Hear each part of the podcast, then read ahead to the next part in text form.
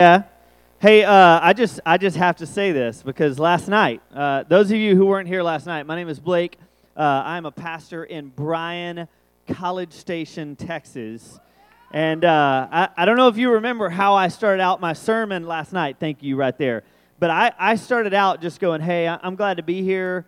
Because I, I didn't really want to be in Aggie land last night because I thought I thought my Aggies were going to get the beat down of their lives. I'm going to be honest with you. I, I, lacked faith, all right? Jesus said, have faith as big as a mustard seed, and I didn't have faith as big as a mustard seed. And then my Aggies beat number one Alabama, all right? Did we have our starting quarterback? No. Were we missing two starting receivers? Absolutely. Were we missing two starting offensive linemen? Yes. Were two of our starting cornerbacks out for the year? Yes. And we still beat number one Alabama. So, man, I, I, I, was I was up till about 1.30 last night just watching SportsCenter just on repeat, just over and over because I, I, kept having to tell my son, I'm like, we beat Alabama. He's like, yes, I know. Stop saying that. Yes, it happened.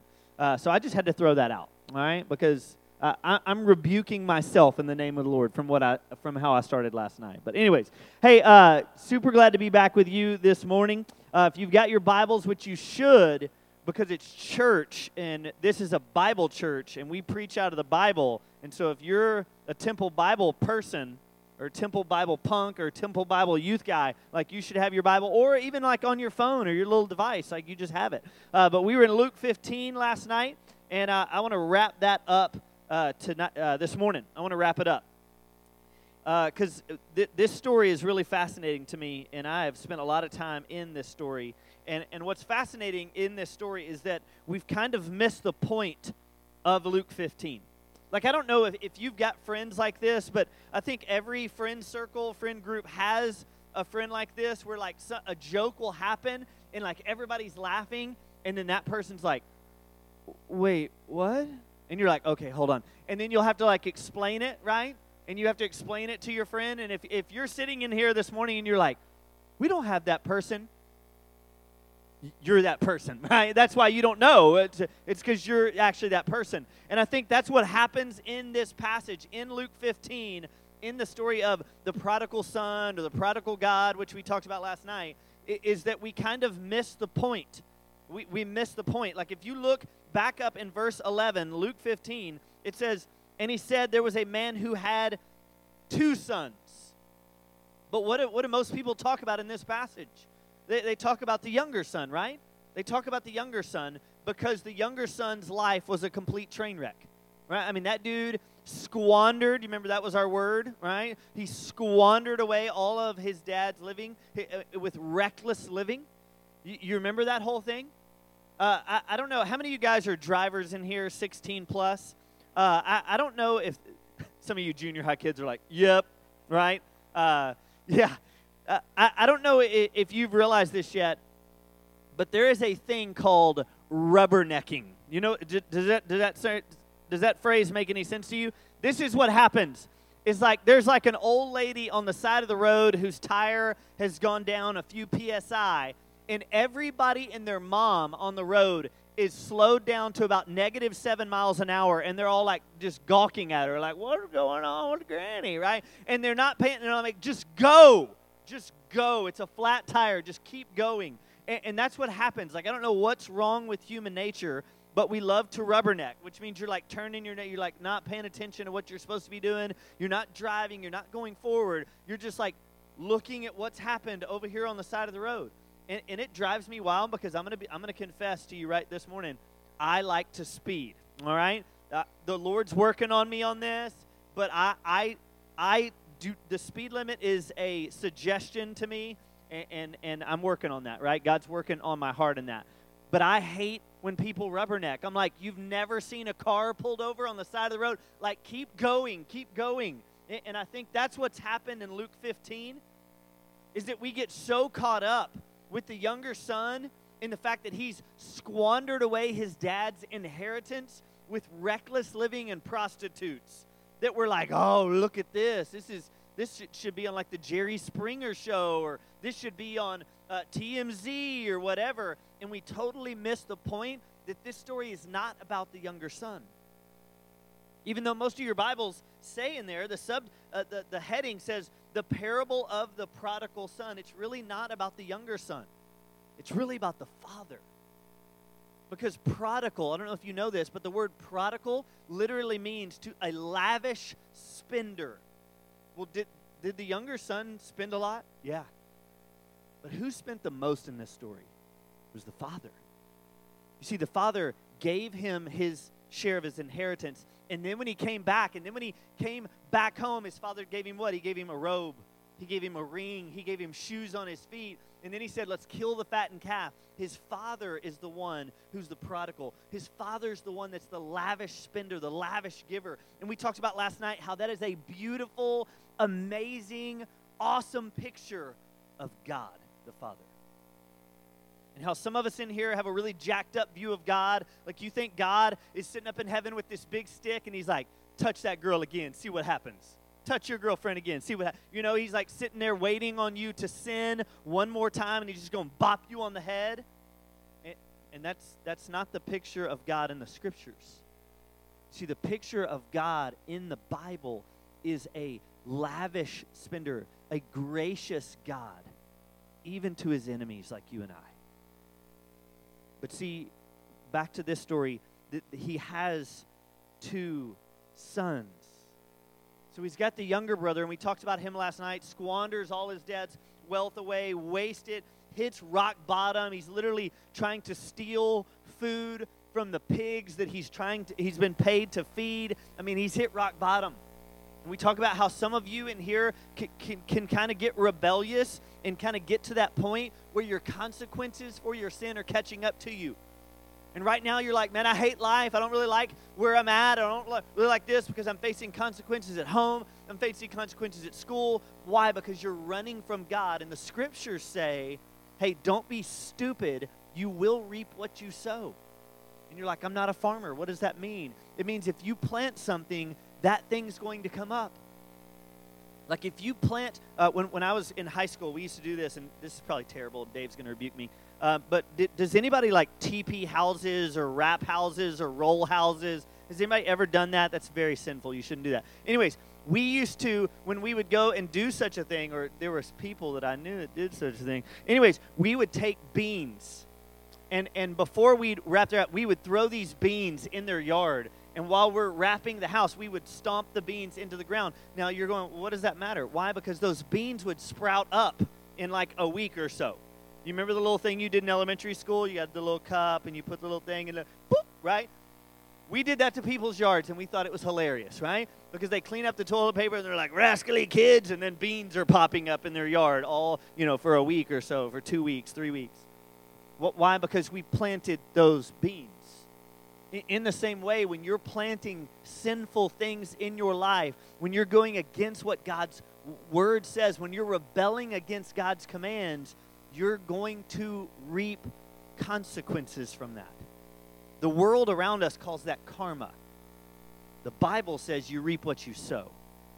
And that's what the rebellious younger son did. He was rebellious. He's running from his father. He's running from this. He's like, oh, this is true freedom. If I can just go and do whatever I want to, that's true freedom. And some of you think that. Some of you are frustrated with your parents. You're like, why are you giving me all these rules? You're frustrated with God about all the rules. You're frustrated with authorities about all of these rules. And what you don't realize is that some of those rules have been put in place to actually bring you freedom and joy.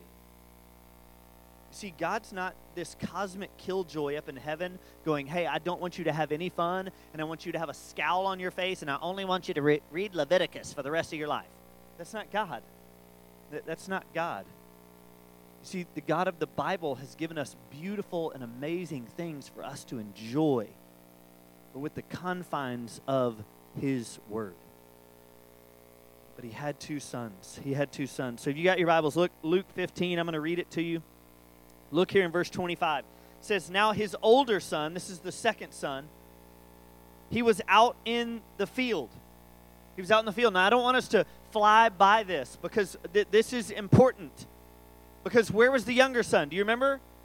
Went off to a, a foreign land. He's squandering his dad's inheritance. He had literally ruined his dad's life financially, taken all of his stuff. He said, Hey, dad, I'd rather have your stuff than have you. I wish you were dead. Let me take all of your stuff and let me just go and waste it and blow it.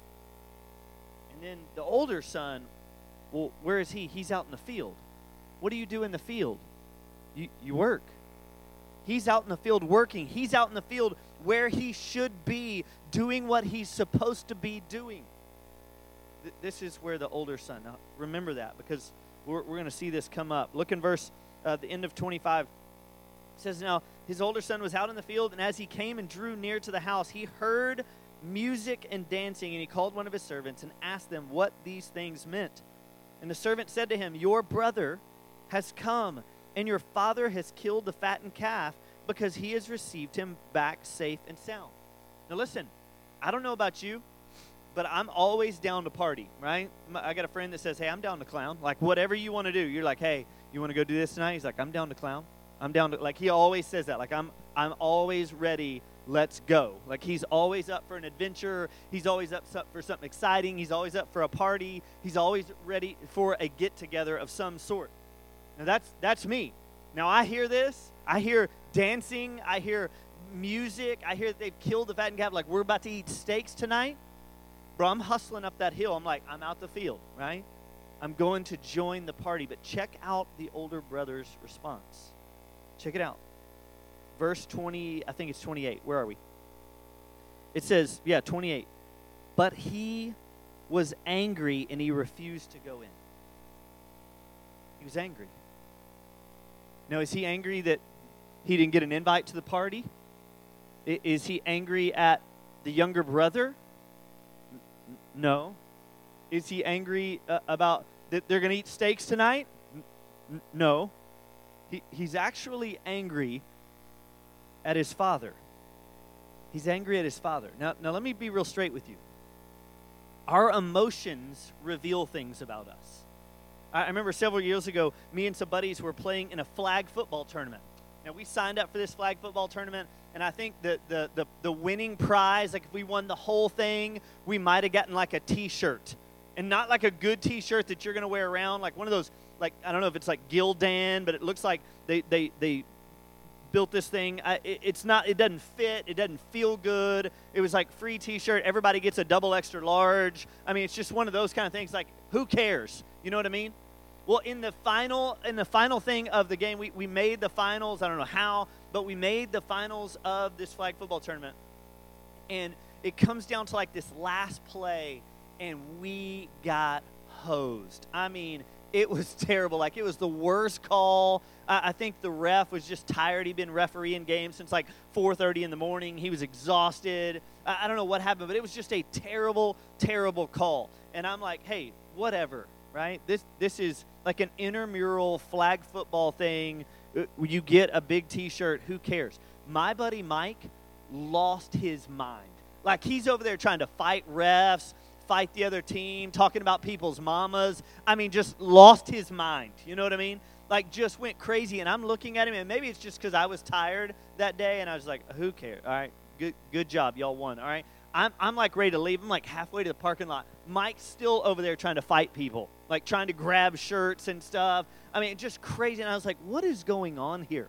Like, why did he get so emotional about this intramural flag football tournament that really didn't matter? Like, it's not like, you know, we win this, we win the Super Bowl or whatever. Like, why does he get so angry? You see, our emotions are attached often to the things that we love. Our emotions are attached to our affections. Listen, our emotions are attached to our idols. You know what an idol is? An idol is something that you may elevate and put above God. It's not God, but you have made it a God. Some of you do this with your boyfriends or girlfriends, and you can tell because when you get broken up with, your life has officially ended.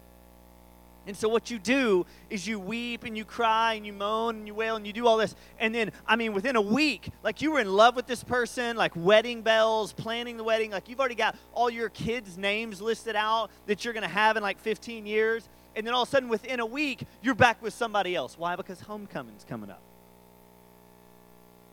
What, what just happened? How'd you go from like, I love this person and they're the, they're the center of my universe to now, oh, he's cute? Like, how does that happen? Well, it's because you've made such an idol of having someone with you all the time that you think this defines my worth. This defines whether I'm pretty or whether I'm good looking or whether I'm manly or whether I'm cool. Is if somebody's hitting you up and sliding in your DMs and, and hit, like, that's how you determine your worth. And so that also greatly affects your emotions. You may not get angry like my best friend Mike, but you weep and wail and mourn. Does that make sense? You see, our emotions are indicators. Like that gauge on, on, your car for some of you who drive, or maybe your mom drives, and you're like, ding, ding, ding. Mom, it's time to fill up with gas. I think we've got a little bit longer. And then you're on the side of, side of the highway, and everybody's rubbernecking looking at you.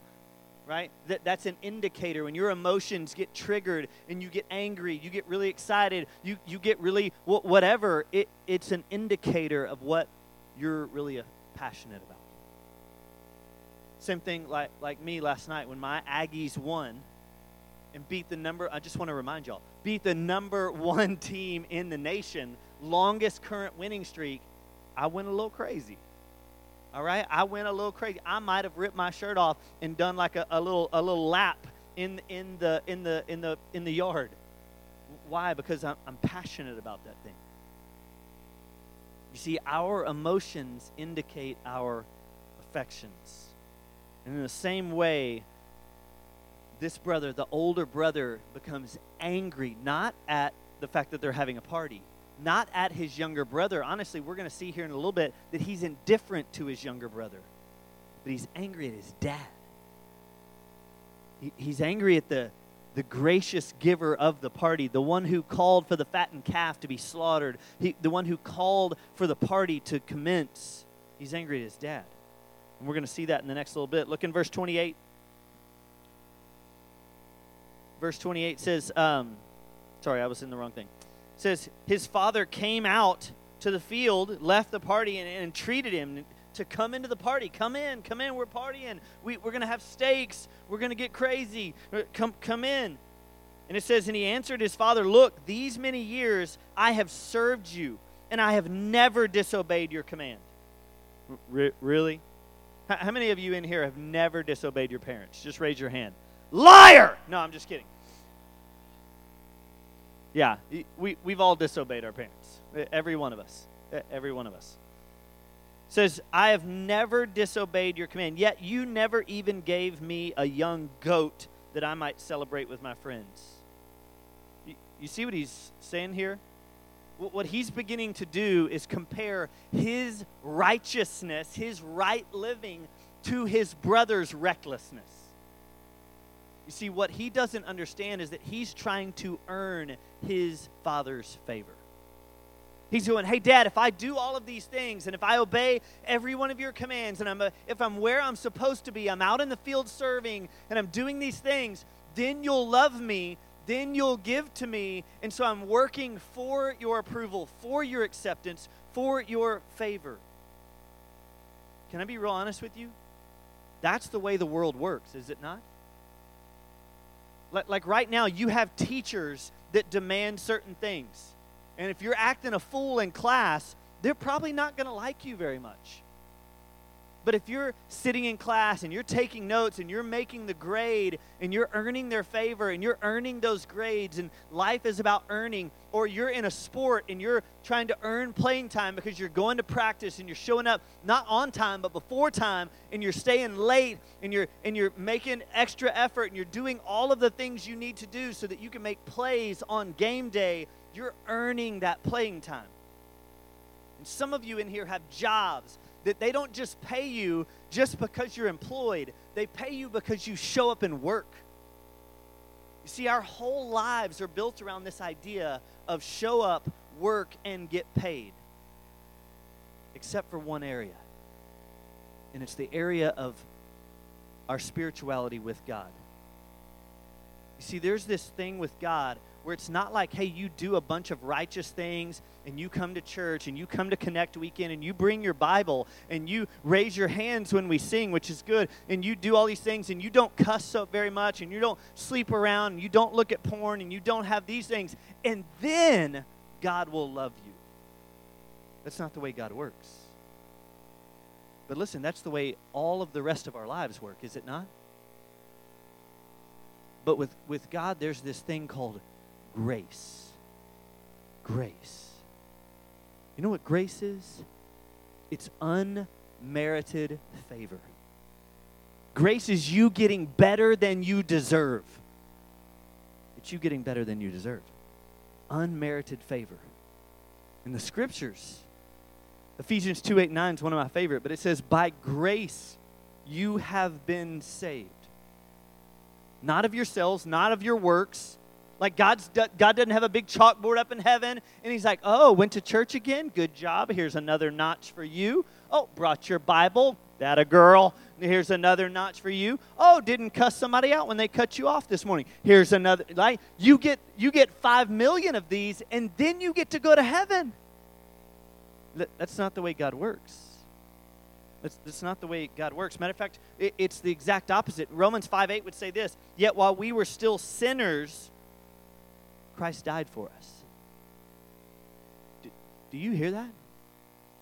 G- Jesus didn't die for you because you were righteous and you were a good church kid and you, you sinned a lot less than your classmates. He, he died for you because you were a sinner in need of a Savior.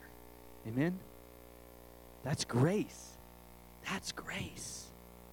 That's grace.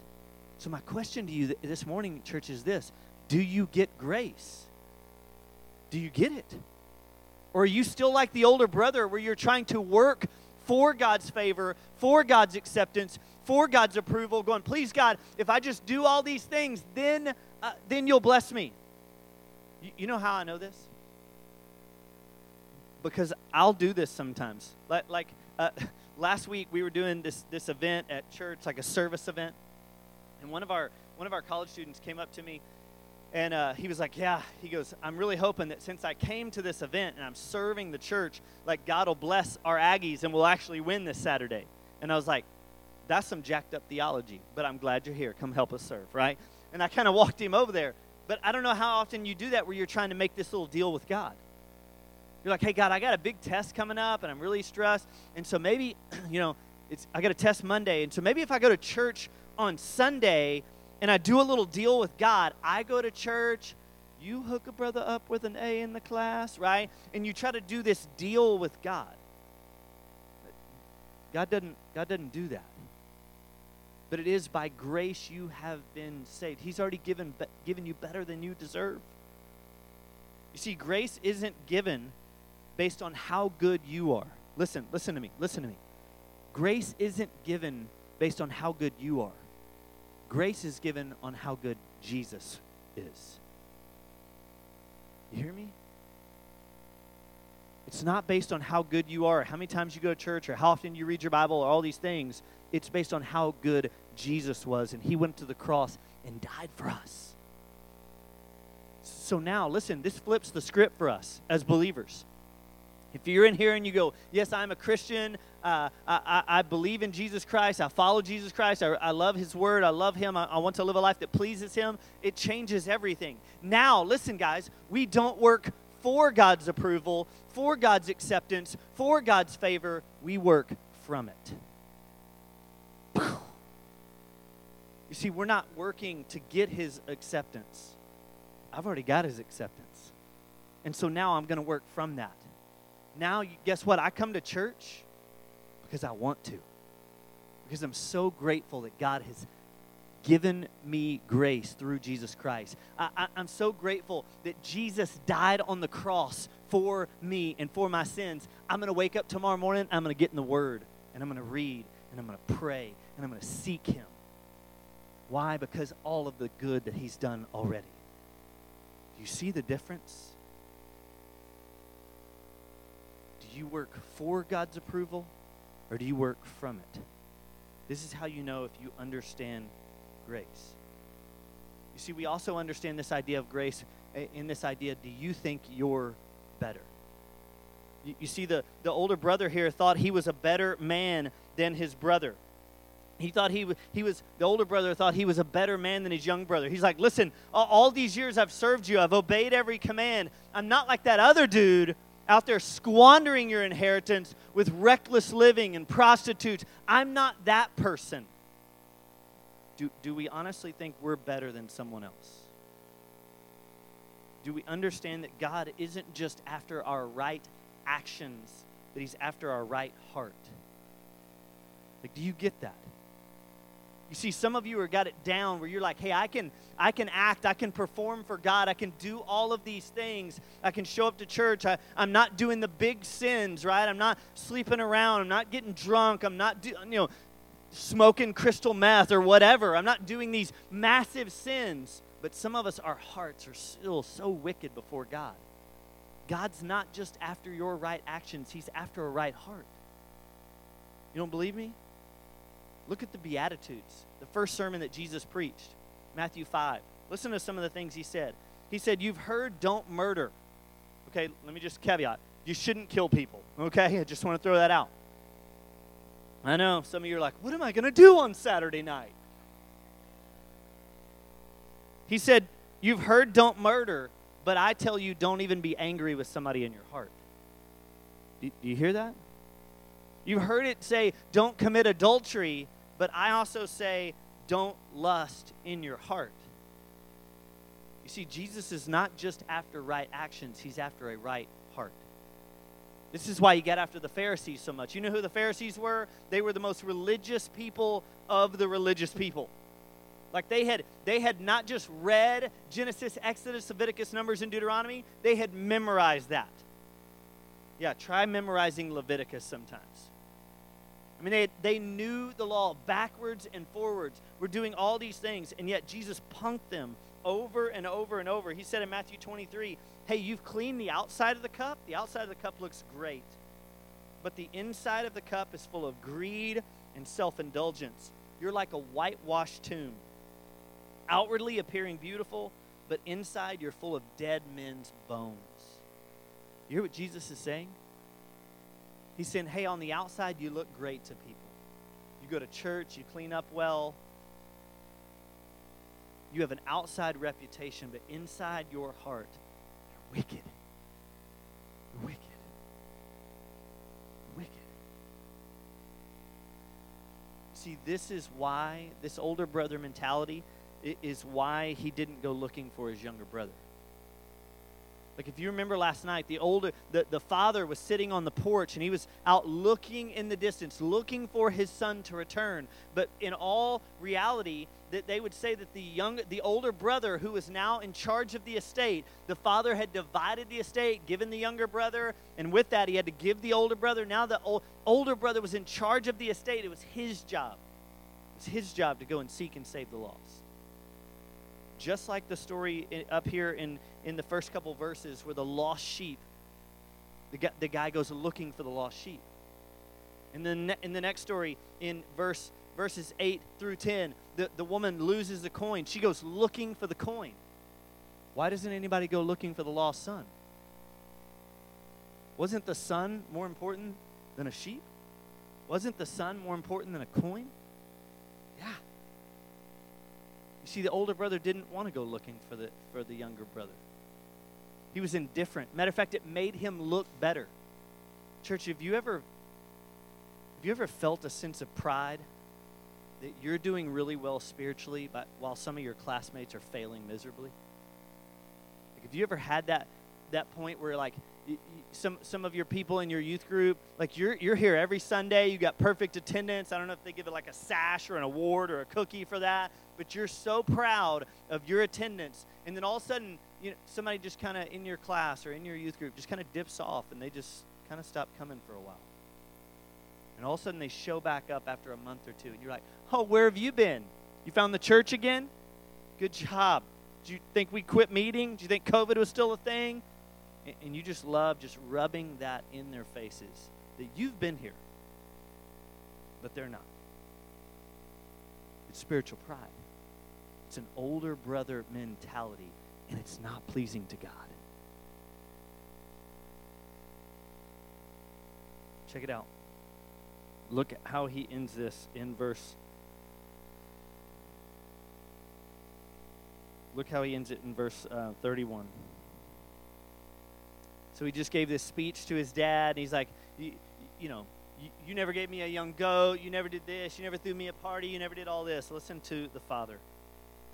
Verse 31. He said, and he said to him, Son, you were always with me, and all that is mine is now yours. But it was fitting to celebrate and be glad, for this your brother was dead and is alive, and he was lost and is found. And then the story ends. Just ends. Now, what this is, is this is called a cliffhanger. This is the way you tell a story. This is why some of you binge Netflix. You know what I mean? because you're like, I'm just going to watch one episode. I'm just going to watch two episodes. And then what happens is they leave you hanging, this cliffhanger where it's like, dun, dun, dun. You're like, what's going to happen next? Is Billy to die? Right? And you don't, you don't know what's happening. And so you're like, well, I got to watch the next episode. And then I got to watch the next episode. And then I got to watch the next episode. Why? Why? Because they left you with a cliffhanger. That's just good storytelling. So why would he leave us? Why would Jesus just leave us with this thing where he's just going, he just leaves us hanging? Like, does the son come into the party? Does the son accept the father's uh, welcome? Does, it, does he accept the invitation to come in the party and dance and eat the steak And, and does he do it? You see, what this is, this is a picture of heaven. This is a picture of this invitation to us as church punks and religious people to go, hey, are you also going to lay down your self righteousness and receive all that God's done for you and come into the party? Are you going to sit out here mad and you're gonna, still going to try to earn it? Are you going to sit out here mad that younger brother types, rebellious types, licentious types actually have access and that God loves them too? You see, he leaves us hanging because I think the question is for us will, will you lay down your self righteousness? Will, will you lay down all of your righteous deeds that you think you're getting in good with God and go, hey, the only good in me is Jesus Christ? It's the only good. That's how we get into heaven by grace through faith. not based on your self righteousness, not based on how many good things you can do, or your perfect church attendance, or your Bible scripture memory. All of those things are great, and you need to keep doing those, but you don't do them for God's favor, for God's acceptance. You do it from. Will you lay down your self righteousness receive the grace that's offered to us in Christ Jesus? Let's pray. Father, thank you so much for your word, for your truth. And I, I, I pray, Lord, for the people in this room.